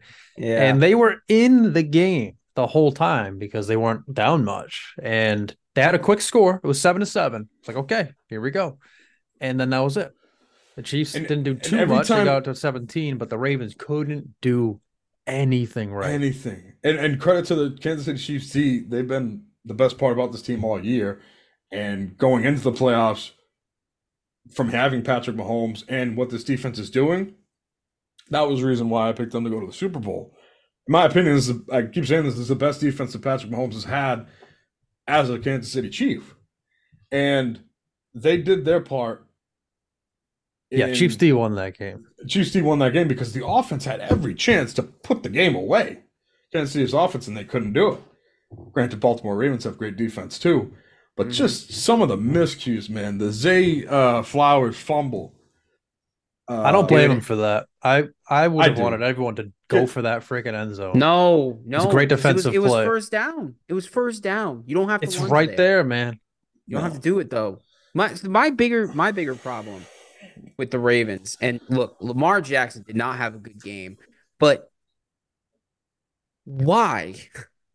You are the best rushing team in the N F L. Why did you design a game plan against the Chiefs, who, Craig can correct me if I'm wrong, I'm pretty sure the weak point of their defense is their rushing defense.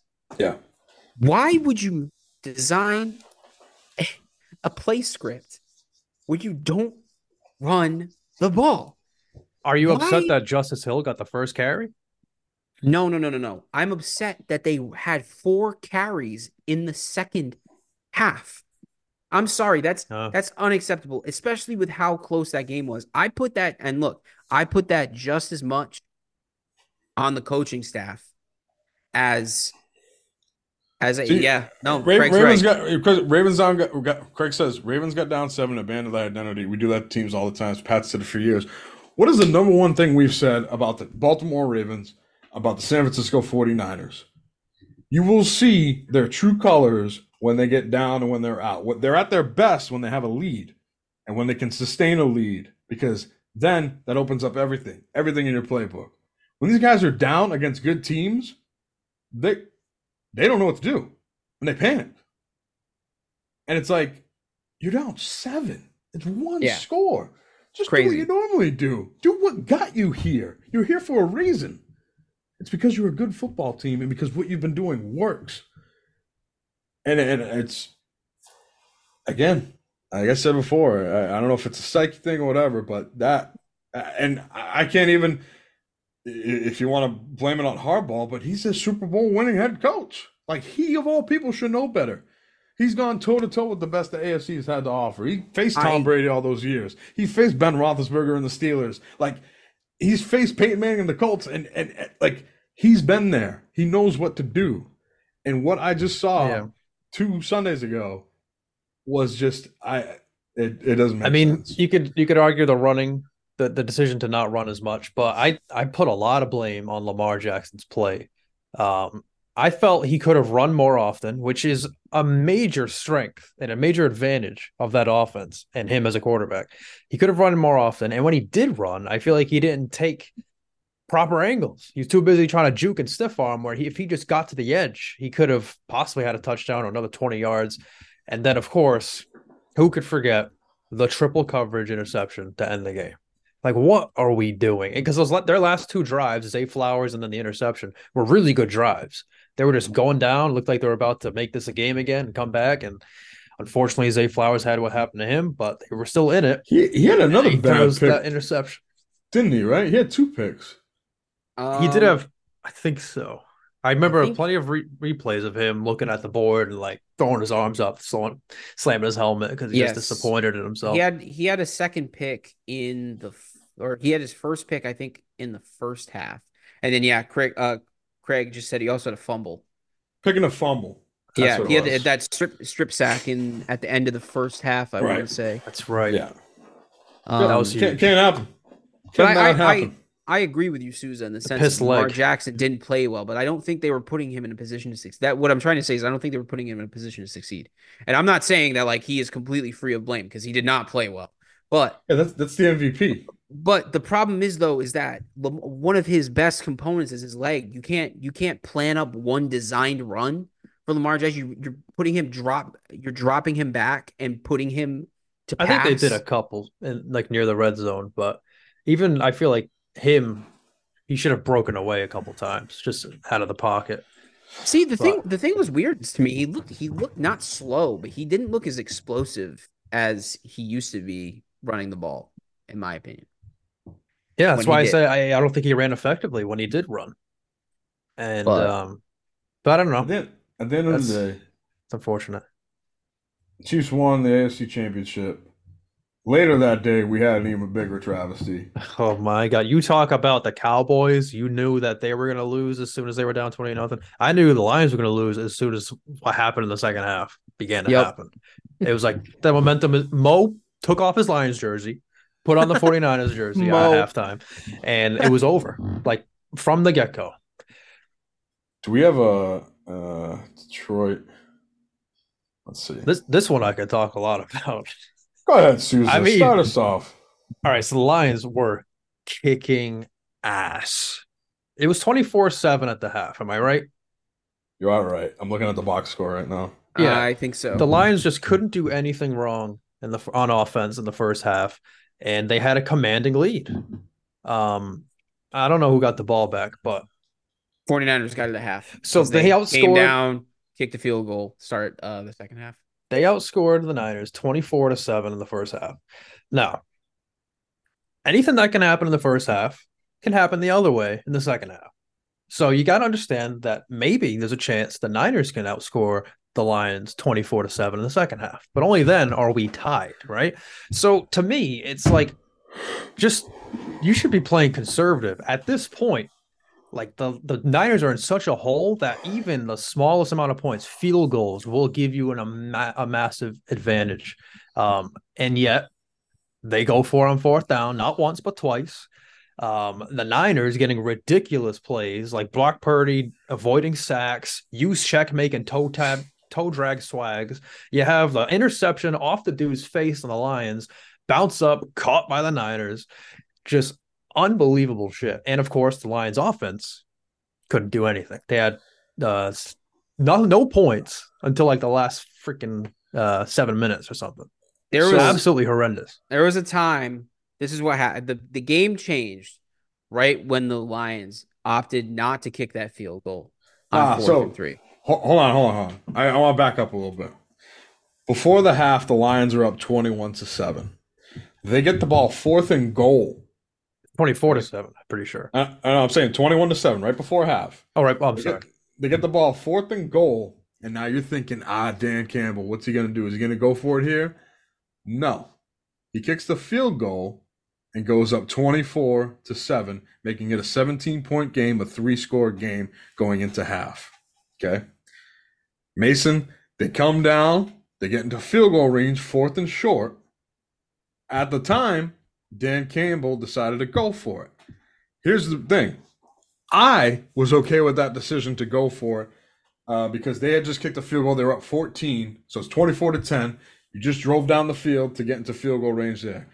I'm okay with the decision to go for it because up until this point, the 49ers had only scored ten points on you. They weren't proving that they could come down the field and go against your defense and do that. I'm okay with you adding on more points there and trying to dish more clock and extend that lead and kill them right there. If the Detroit Lions score a touchdown on that drive and go up twenty-one midway through the third quarter, that game's over. It is. But you could easily say the three points would be enough. You're no. saying the Niners didn't have any no. momentum. How that means three points would be just as devastating. No, the momentum changed when you have an interception bounce off a guy's face and Brandon Ayuk catches it for a big game and puts them mm-hmm. in a one-spot play to bring the lead within one score. That's when the momentum changed. I'm fine with the decision going for it. You can say, yeah, you can take the three, still go up three scores. I'm fine with that decision because that game's over if they go up twenty-one. That's three touchdowns rather than just three scores and a field goal. There's still plenty of time to come back from seventeen, whereas scoring three touchdowns and – like what the Lions were doing, like you could have sucked the life out of that building. I'm okay with that fourth and three decision. No, see, from from what I was going to say is the 49ers had no momentum, right? They drive down the field. They get their first offensive point since like the very first few minutes of the game when they are their first drive or whatever, right? They score those points. You come down, kick a field goal, put it right back up to seventeen. So you say, doesn't matter. You scored points. We're still the same deficit that we yeah, were yeah. five minutes ago. Doesn't fucking it's matter. Completely eliminates the their drive. Like, fuck, we got to score touchdowns. That puts more pressure on them to have to execute because it's also three scores at that point. I'm you take the points.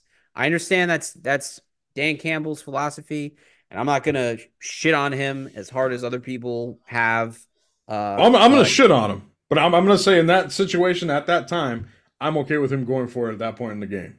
Because like I said, you had a chance to basically end the game there if you can come away with the touchdown, go up twenty-one. Where they where the momentum swift uh, swifted, switch sides. I oh, uh, see what's on your mind. Swift is on my mind. New album dropping, by the way, in case you haven't heard. Jesus. Ayo. Um, Not a sponsor yet. Like I said, deep pass, should have been an interception. Again, a, a play that could have demoralized the San Francisco 49ers, that pick. Bounces off his helmet. Brandon Ayuk catches it, sets him up in a perfect spot to bring it to a one-score game, which they do.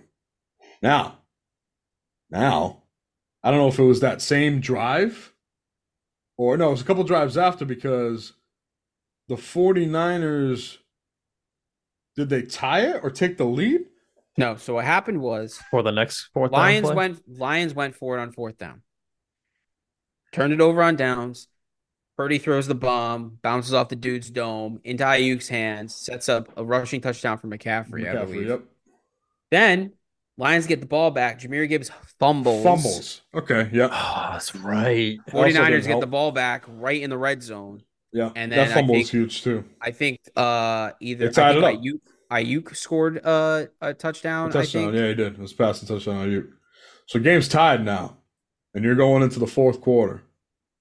And I think they, I don't know if they took the lead. What score do you have mentally at this point? I, I think it's, t- I'm trying to think when that second fourth down play was where they went for it instead of kicking the field goal. I Were think, they tied? No, I think the 49ers had already scored their next touchdown. I'm pretty sure. I want to I say. Look at this. I, I actually, no. No, no, no, no, no. I think the Lions were losing when they, they went losing. for that fourth down play. Maybe. Yeah, because they would have had to get – I think they would have had to get a touchdown and a Glenn's field goal it. anyway. They were down ten. Yeah. They were down ten. And thirty-four to twenty-four. Yes. No. No, they're down three. Oh, I gotta find this. Because this is gonna drive me nuts. Well, see, I, I think what you originally said, Glenn, was right. I think they were down ten. Because I remember saying I didn't have as much of a problem at that point with them going forward on fourth down. I think at you're that right. Point, you have to you have to you have to score twice anyway. Because so, I remember like they they scored. They were the down three. After. They were down three. They're down three. Oh, never mind. Okay. They're in field goal range. There's seven minutes left in the game, seven thirty-eight. The score is twenty-seven twenty-four, forty-niners. forty-niners tied the game, then they kicked a field goal to go up, twenty-seven twenty-four. I'm looking at it right now. I got it on YouTube. Yeah. Lions have the ball fourth and three on the thirty-yard line. Okay, seven minutes left in the game. They kicked the three points. Now it's a tied game. That's yep. the point Even. where that that is where you don't go for it. Because now you don't you don't get it. forty-niners have a chance to go up two scores. Whereas if you do kick the field goal, the most they can go up is one score.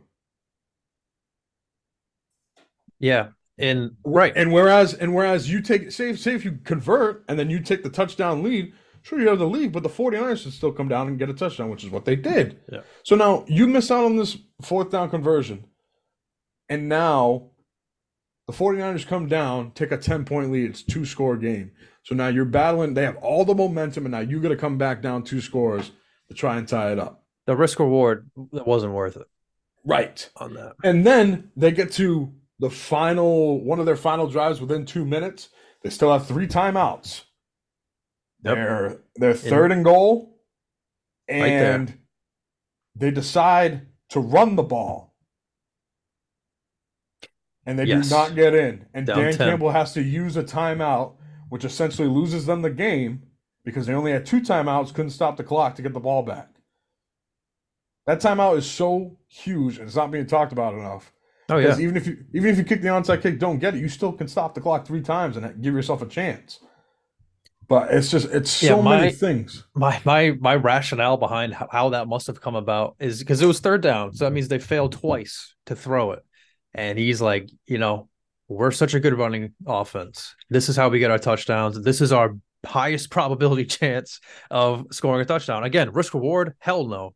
Awful decision. But I that's what I think he must have thought, was that this is our best play it, it, to get he, a touchdown. He, he said that in the press conference. He said he's, he, like, he, he admitted he screwed up. He said, I assumed that he said, I thought we were going to get in on third down. And that's a and huge Campbell. Cost him. His balls are but the, too but big. The, but the thing is, too, he doesn't need to do that because even if you don't get it on third down, on fourth down, you kick the field goal to make it a one-score game. With three timeouts. Yeah. Uh, With yeah, three timeouts. True. I forget about that element. That's what I'm saying. So the clock management. Overall.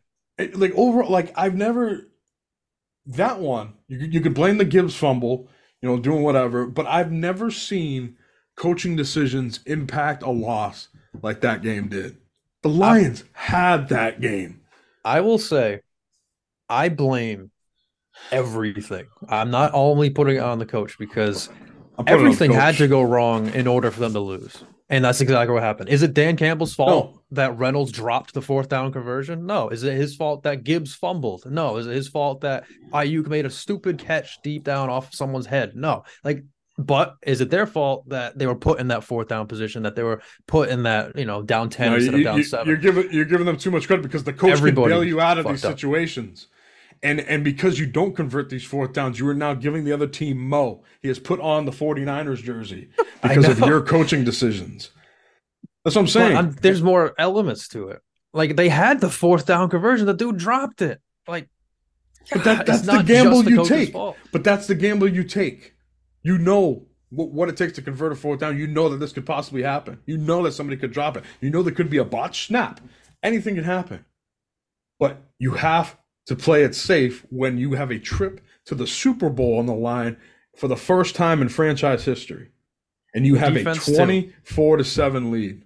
The defense goes from letting up seven to letting up fucking twenty-nine, twenty-eight or something. Like, that's I'm, I'm, on them, I'm, too, I'm, in like, one quarter. One half, ba- I mean. as bad as it was to be a Cowboys fan these playoffs, I am sick to my fucking stomach if I'm a Lions fan. They had Ford Field filled up with Lions fans for yeah. a viewing party. So they didn't show game. them after that first no, time. That, that, that, that first is, quarter? That is all-time bad. And all that time. is exact – like that – to think that it couldn't get any worse for a Lions fan in terms of bad luck and heartbreak, like this is the cherry on top. It's That's unreal. Worse. It's absolutely. I would rather suck and be oh and sixteen than to get to where I was with the Detroit Lions and know that the Super Bowl was right in my grasp and lose that way. By that, it's it's not even like it's not even like the 49ers played like the better team that day. They literally were handed the game to them from turnover by Jahmyr Gibbs, bad coaching decisions. Yep. There you go. And I yep. will say that they definitely Niners turned it up.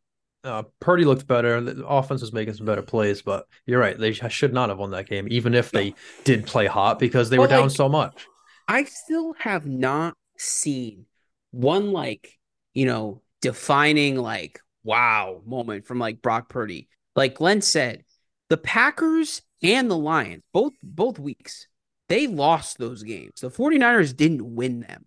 They yeah. lost. The one like, the one play for Purdy, it was, I think he like somehow yeah, did a not get scramble. sacked. It was like yeah. unbelievable how he didn't get sacked, and he found like, Juszczyk on the freaking end, uh, right on against the, the sideline for a, a first down. I was like, holy shit. I was like Pat like, Mahomes slippery-esque kind of. But that's what I'm move. saying. It's like, it's like, oh, okay, dude, he can he can scramble in broken coverage. You know how many other shit bums can fucking do that? It was an impressive scramble. No, it was. It, I, I'll give I'll give Purdy his props because in the second half, Purdy turned it up, and I, I told the guy in our fantasy league, not our fantasy league, but the fantasy league I'm in, I'm in who says Brock Purdy's top five quarterback. I told top him, five. I told That's him if Brock, crazy. I told him if Brock Purdy plays like he did in the second half, the whole Super Bowl for four quarters, I will be the first person to come to you and say Brock Purdy's the top five quarterback.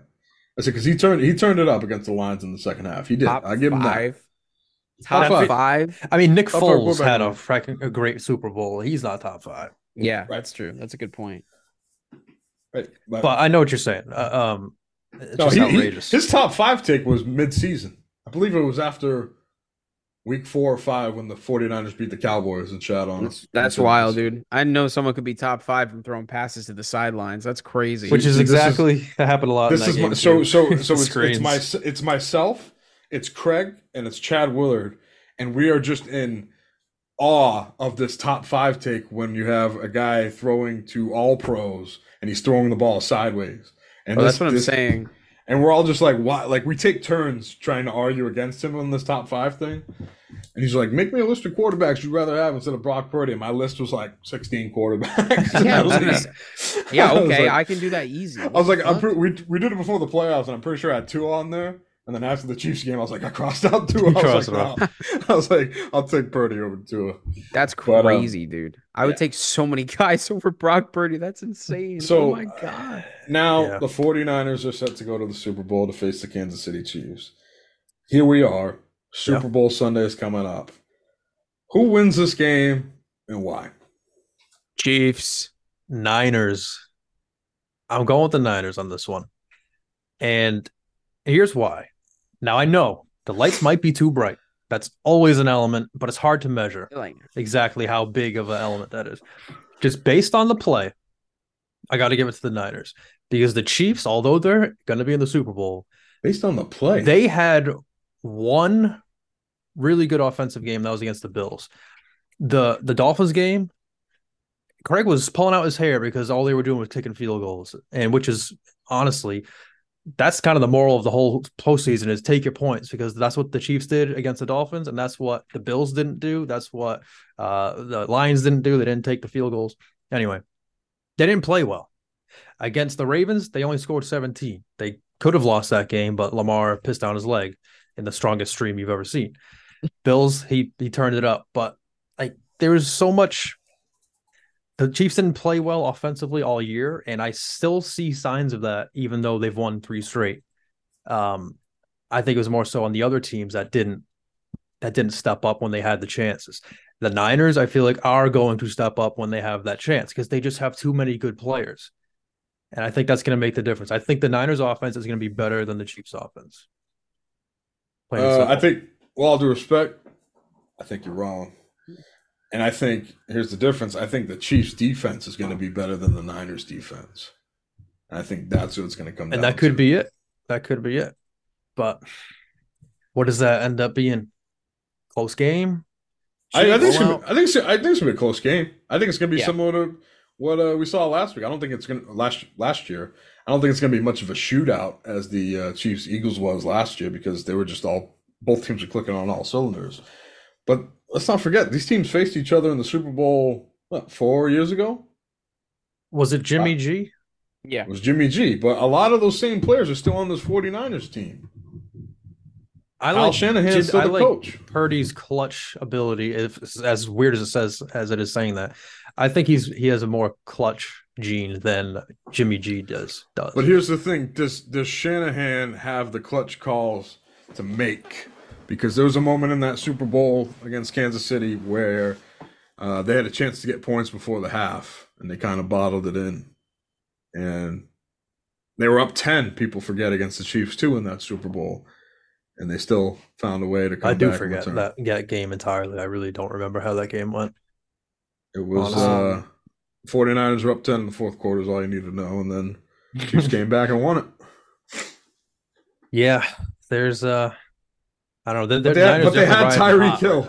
Right that, was, that was the difference. Tyreek Hill had a big play. Um, yes, and that's exactly how they beat the Bills, I don't, whatever year that was, the the thirteen second game. Well, last year they didn't have Tyreek Hill, and they put up thirty-eight points against the Eagles. Like another game where they seemed like they were in by the first half. Um, Eagles had a lot of momentum there. Yeah. It's going to be tough, but I, I just think that the Niners are more of a complete team. But I just think Mahomes I, has that factor, you know, yeah, that X factor. I think, I think Mahomes being the best quarterback on the planet, uh, Travis Kelce, championship experience, Andy Reid. It's going to be the Chiefs. Has to be the Chiefs. Because I don't, I don't want to hear, I don't want to hear Brock Purdy, Super Bowl champion. That I actually agree. Makes me sick to my stomach. Uh, it's I agree. Fucking it's wild to think about. Sousa, you should know two things as a Patriots fan. Number one, it does not matter how many talented people you have on your fucking team, you can still lose in one game. Case in point. two thousand seven Patriots. Number two, the Chiefs are this year are this iteration of the N F L's uh, Patriots. Doesn't matter what odds they are faced with. I will always find it extremely difficult to pick against the Chiefs in any scenario, as long as Andy Reid and Patrick Mahomes are on the on the team. And until that changes, that, that honestly until that is changes, a true statement. I can't. I, I literally can't. And also, just for my gambling addicts out there, uh, Patrick Mahomes is fourteen and two all all time as a dog, uh, as an underdog. Chiefs are plus two and a half, uh, and Andy Reid is twenty seven and four when he's had two weeks to prepare for a game. So, Damn. yeah, no, it's, that's the those are the intangibles that are hard to measure. But you're right; it, it's it really is the same element. They're proving it the whole the whole postseason that I didn't think they really stood a chance in. They I, just I don't win. Know. Who it's wins? Just... Uh, all right, let me tell you this: who wins? If if the Chiefs win the Super Bowl, obviously Mahomes has to win Super Bowl M V P, correct? No, it's going to be Pacheco. I'm kidding. Yes, it's Mahomes. Yeah. All right. But if the 49ers win the Super Bowl, is Brock Purdy going to win Super Bowl M V P? Oh, my God. I hope not. Jesus Christ. I hope it's McCaffrey. It really depends. It would have to be like one player would have to have three touchdowns. Like McCaffrey would have to have three rushing touchdowns. Otherwise, it might be Purdy. Hey, man. James White had three touchdowns against the Falcons. He didn't win M V P. Yeah, but Brady also was. I want to hear. He also threw a pick six. I, I know he threw a pick six. But I'm saying, hopefully, hopefully Brock Purdy just hands the ball off to McCaffrey. McCaffrey has like three eighty-yard runs. And then it's like undisputed. It's undeniable. Yeah. yeah. Um, it's like most guy. importantly, what's the coin going to be? Heads or tails? Bro. Oh my God. Tails, Tails. Never fails, bro. Come on. Heads. I was wrong last year. But what's the coin toss going to be? Heads or tails? Got to stick with heads. Tails. Hey, Megan, what's the coin toss in the Super Bowl going to be? Oh, special guest, Bean. Bean, what do you think? Think tails? Tails. What'd she say? She, she said tails. They both say tails? Yeah. Haley. Is she there? No answer. No, but the grill is. Sizzling Hot Takes are brought to you by Durr Burgers. Sousa, are the burgers good? Durr. Durr. Super Bowl hot takes. Mason, want to start us off? Yeah. Um, so there's been rumors that Travis Kelce is going to retire uh, after this season ends. Um, and I can't say I blame him. Taylor Swift is dominating the world right now. If I was him, I'd say, let me hitch my wagon. Pause. Uh, Time out. What? Pause. So you're saying he should retire because he's dating Taylor Swift? No, that's not what I'm saying. Can I finish what I was going to say? Yeah, go ahead. That's why I had to pause. Resume. I'm not saying that he should retire because of that. There were already rumors that he was going to retire before this became like an even bigger thing than it is now. Uh, so anyway, there's been rumors that Travis Kelce is going to retire, and I think this is going to be the perfect game for him to ride off into the sunset, and he's going to have three touchdowns. He's going to have the girl, the trophy, and the touchdowns. He's going to have three touchdowns to match his three Super Bowl trophies that he's going to have after the Chiefs. And the three kids he's going to have with Taylor. Exactly. After the Chiefs beat the shit out of the forty-niners. Beat the shit. Wow. Yeah. So not a close game. Does he propose to her after the game? Oh, my God. Uh, you know there's know a bet I... on that. No. It's like, it, it'd be like so, such a cheesy thing, but it's like so perfect. How do you not do it? That's like, like right out of a shit. movie. Yeah, see what I mean? Mm-hmm. I but mean, I, mean, I love how you. Do you not take that? That's like that's like one step below of of of running after the girl in the airport, being like, "I'm sorry." Yeah. Okay. Or in the I rain want or something. You. When the Astros won the World Series, Carlos Correa proposed to his wife right after he won. So yeah, but how long were they dating for? Travis and Taylor have been that's dating true. for what, four months? Yeah. Although true. celebrities run in a different time. It's like they do. They do. Yeah, they're like, listen, four months is like eight time years. Shit. Yeah. Like, you in or you out. It's been eighty-four years. Right. Sousa, sizzling hot take. Hmm. Uh, who? Sizzling hot take is McCaffrey scores five touchdowns and is the M V P. C M C M V P. I mean, did you say five touchdowns? I'm talking like Jamal Charles-esque, freaking Doug Martin. Doug Martin. What a name. So, uh, so, let me get this Jonas, Jonas Gray. Yeah. Jonas Gray. So as great Never as forget. Christian McCaffrey has been in his all career. Right, all right, all right. Four touchdowns. The that's Aaron Jones bad. special. That's, all, that's all four bad. for four. I'm sorry. I got a little carried away. All right, all right. Okay. I was gonna yeah, say, I don't think he's ever had gonna, five he's touchdowns. He's going to score the five dollar biggie bag. Let's relax. But M V P, though. All right. Glenn, All right. hot take. My sizzling hot take. Uh, this goes against everything I wish for. Uh, Brock Purdy outperforms Patrick Mahomes. Throws for more yards, more touchdowns, better completion percentage, less turnovers.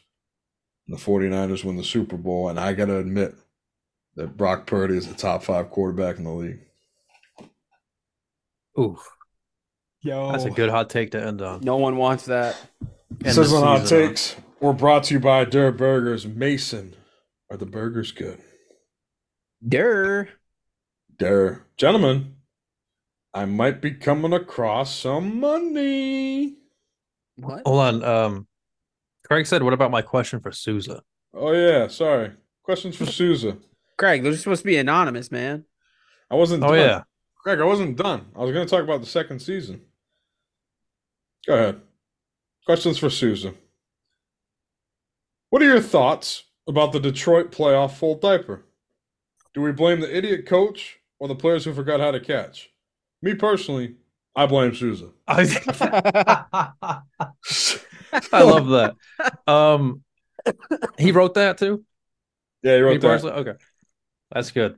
No, I yeah, I guess we talked about this, but I blame I think it's everybody. A shared blame. Everybody. I mean, it's Dan Campbell's fault to make to not get three. It's it's Reynolds' fault to not catch on that fourth down conversion. It's Gibbs' fault for fumbling. It's the defense's fault for letting up fucking thirty points in the second half or close to it.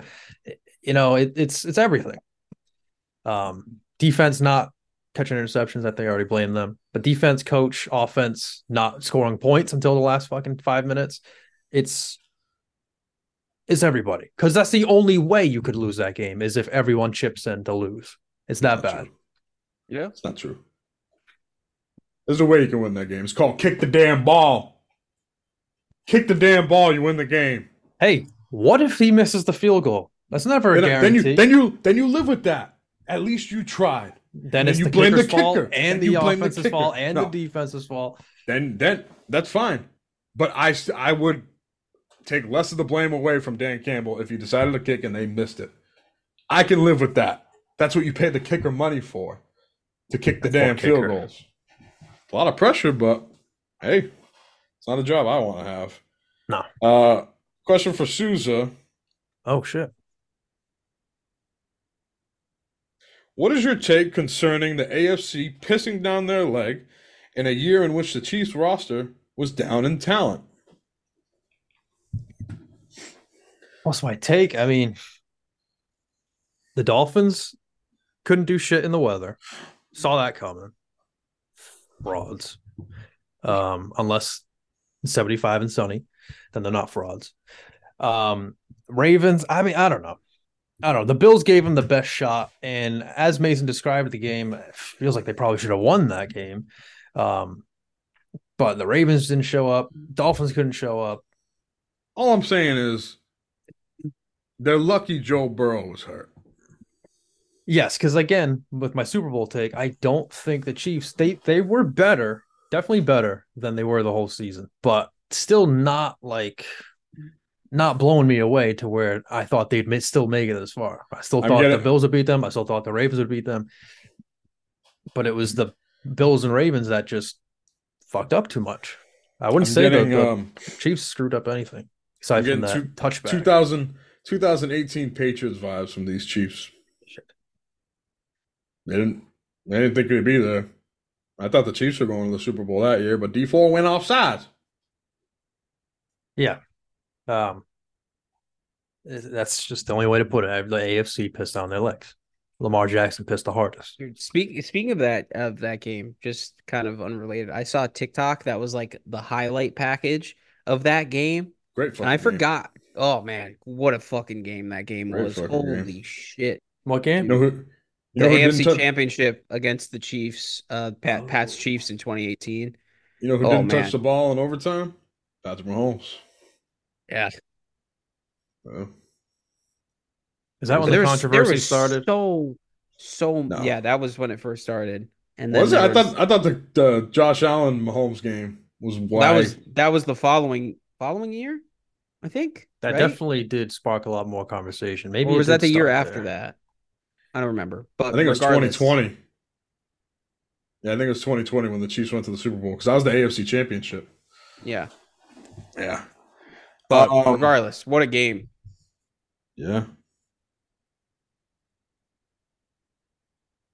Let me see here. What I wanted to say was I'm coming across some money because yeah, second season.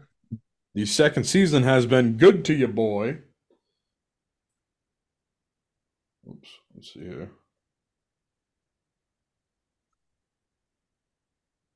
I think I think I'm pretty sure I'm I'm gonna win.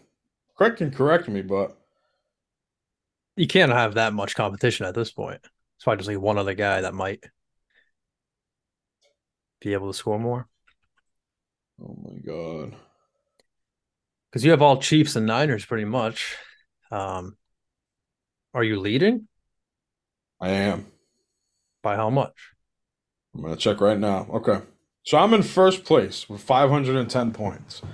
Second place is four hundred seventy-eight. But here's the kicker. I have the most players remaining out of anybody. I have ten players left. Second place has four players.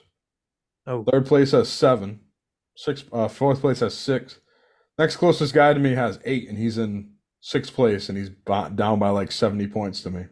I mean, Damn. What you have to do is just look to see is does anyone have someone you don't? Because if you have all the players they have, it's it's over. It's, it's a lock, right? That's what I'm saying. And I got like an eighty point cushion, so I'm pretty yeah, sure someone has fucking damn man, uh, good for you, Tony. In there, give lineup. Me my money now, Craig. It's my kidding. Money, and I need it now. And good, and good here's for you, how you man. And a little tip. Here's how you play this second season, right? So when I made my roster, I made it up of.